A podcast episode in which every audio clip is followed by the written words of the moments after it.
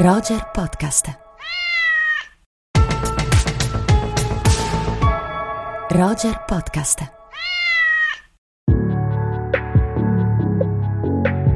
Ed eccoci all'introduzione del nostro consiglio della settimana da ascoltare prima di andare al cinema, e questa settimana vi consigliamo un altro film italiano transitato dal bel concorso dell'ultima mostra del cinema di Venezia, Chiara di Susanna Nicchiarelli.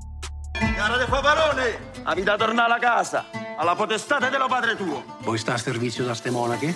Perché? Voglio vivere un po' per tate.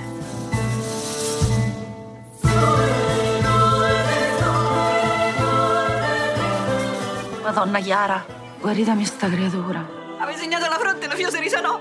Fece un miracolo.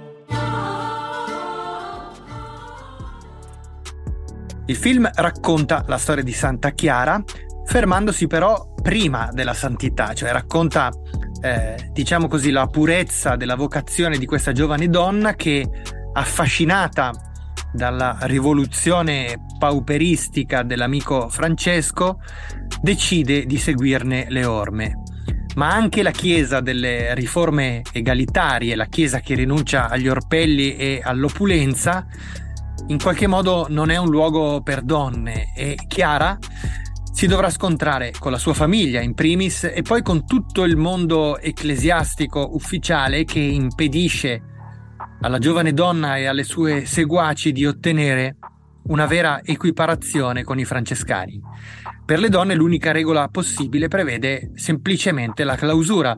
Nicchiarelli racconta questa storia con la consueta libertà creativa, rimanendo in bilico tra la sua felice vena pop e un rigore formale suggestivo.